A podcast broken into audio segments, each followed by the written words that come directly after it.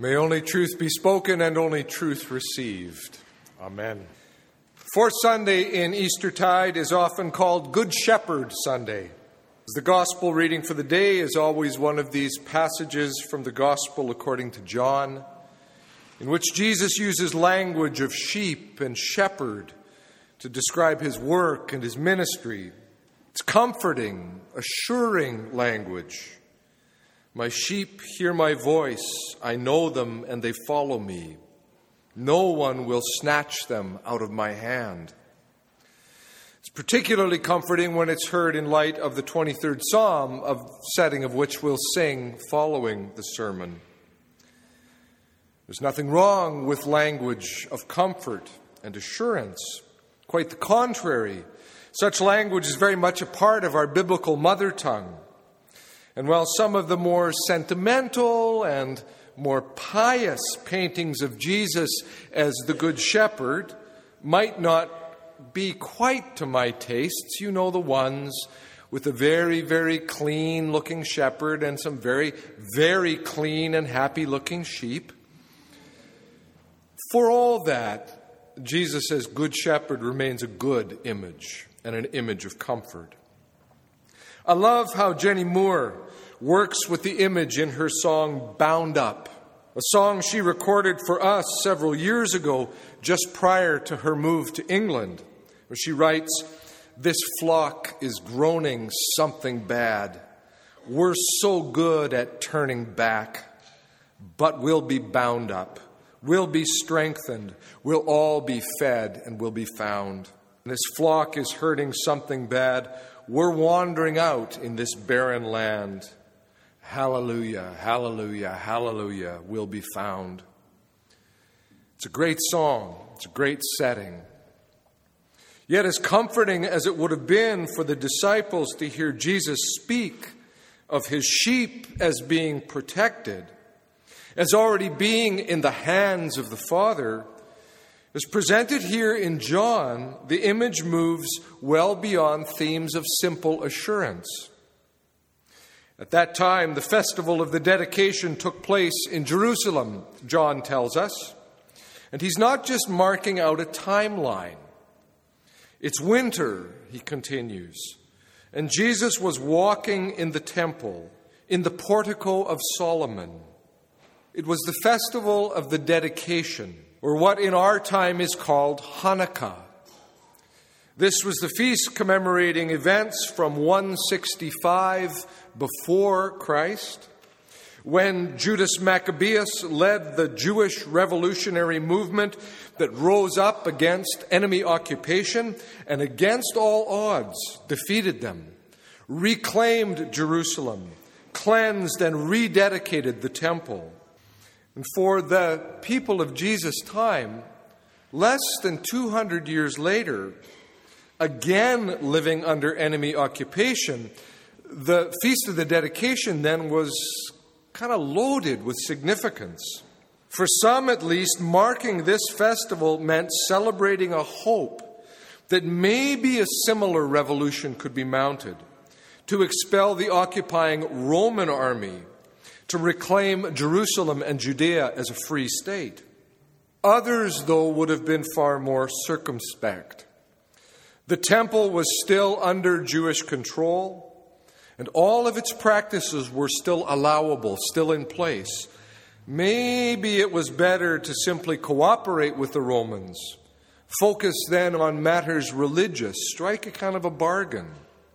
It's not always an easy balance to maintain, but what were the real options when you're faced with occupation by the Roman military machine?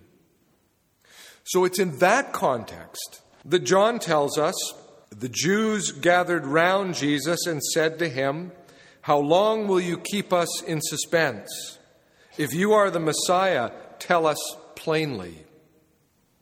Now, one of the recurring issues in John's story is the identity of those he just labels as the Jews. After all, Jesus is a Jew. All of his disciples are Jewish with the exception of those characters specified as being either Samaritan or Roman, basically everybody in the gospel story is Jewish. So when John uses the term the Jews, he's really pointing to the Jewish leadership, the official temple leaders, certainly, but also the unofficial community leaders, those who would have had kind of moral clout, the Pharisees, for instance.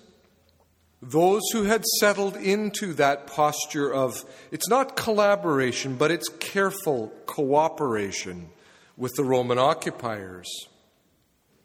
So the commentator John Marsh suggests that their question, How long will you keep us in suspense? might best be read as, How long will you vex, trouble, and annoy us in this way? You're getting dangerously close to upsetting this delicate balance with the Romans, Jesus. You and your growing movement are going to attract attention, and that can't be good for anyone. And Jesus answered, I have told you, but you do not believe. The works that I do in my Father's name testify to me, but you do not believe, because you do not belong to my sheep. Now, there are two points of offense here to his audience. The first one more obvious than the second. First of all, he tells them that the works he is doing are in my Father's name, by which Jesus makes a claim about his relationship to God that's going to make their blood boil. Nobody claims God as my Father, not in that way. He also scandalizes them or troubles them by invoking the language of sheep and, by inference, shepherd. Though we may not recognize it right away, there's a long scriptural tradition of associating shepherd and king. The great King David, certainly, but the same image appears in the Psalms and the writings of the prophets, such as Isaiah and Jeremiah. Think about that for a minute on a festival day that commemorates a revolutionary victory in the temple that symbolized that revolutionary victory, Jesus invokes imagery that has powerful associations with kingship. So tell us, Jesus, how long will you vex, trouble, and annoy us in this way?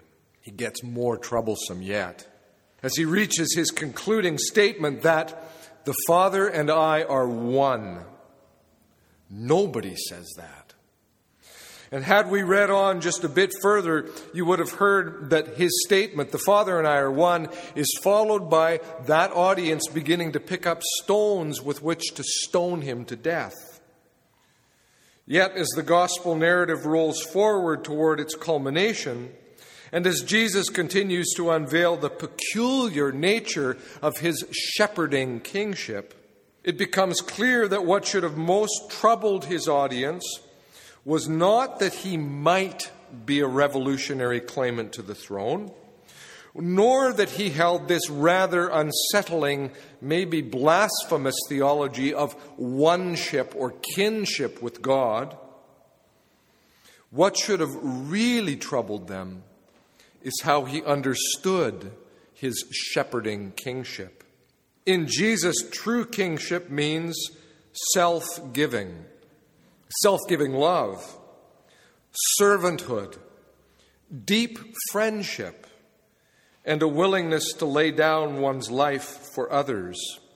His sheep embrace this vision, this vision that he leaves them with of servanthood and self giving and deep friendship, which is actually at the heart of the gospel according to John, or they embrace it as best they can because they all come with the same kind of baggage that we do.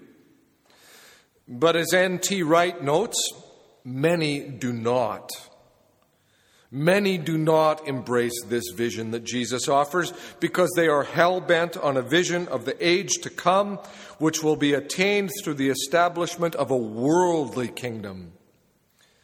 In the first century Jewish world, Wright continues, the phrase eternal life meant primarily the life of the age to come, the new age in which wrongs would be righted sins forgiven, and God would be all in all. That is what Jesus was claiming to offer.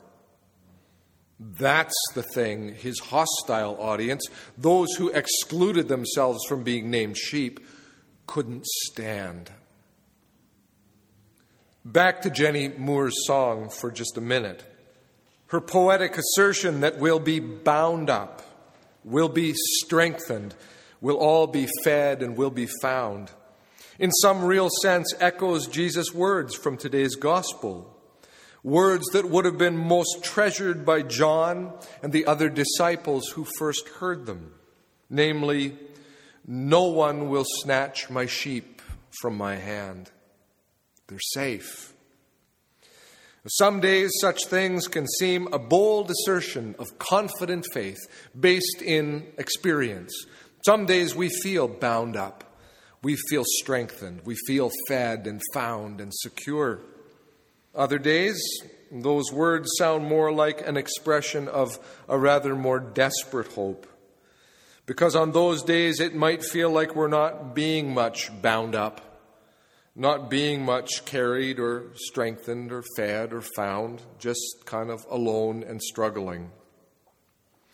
That's when it's crucial to remember how Jesus challenged his followers to be his body, be his people. To do it through deep friendship. Again, he values friendship in a way that's remarkable. And to do it through mutual servanthood that's how we embody the presence of the Shepherd King in the here and now by befriending and serving and giving over into the lives of each other in all of our complexities and with all of our wounds. Yes, Jesus promises that we'll be accompanied by the abiding presence of the Holy Spirit, who will be for us comforter, advocate, and guide. Yet, all of those words, those words around the Spirit and those words of servanthood and of friendship and of self giving, they all remain thin if we imagine that the Spirit is there for my personal comfort, my personal growth, or that the Good Shepherd is there to be my Good Shepherd and mine alone, or mine in a little bubble. No. You see, in this peculiar flock, the sheep are meant to learn from the shepherd how to bind up broken hearts, how to seek out, find, support, and strengthen the lost, which is all of us at some points. We are called to be sheep of the Good Shepherd, but also to learn from him and be his presence to each other and in the world. Alleluia, Christ is risen. The Lord is risen indeed. Alleluia. Amen.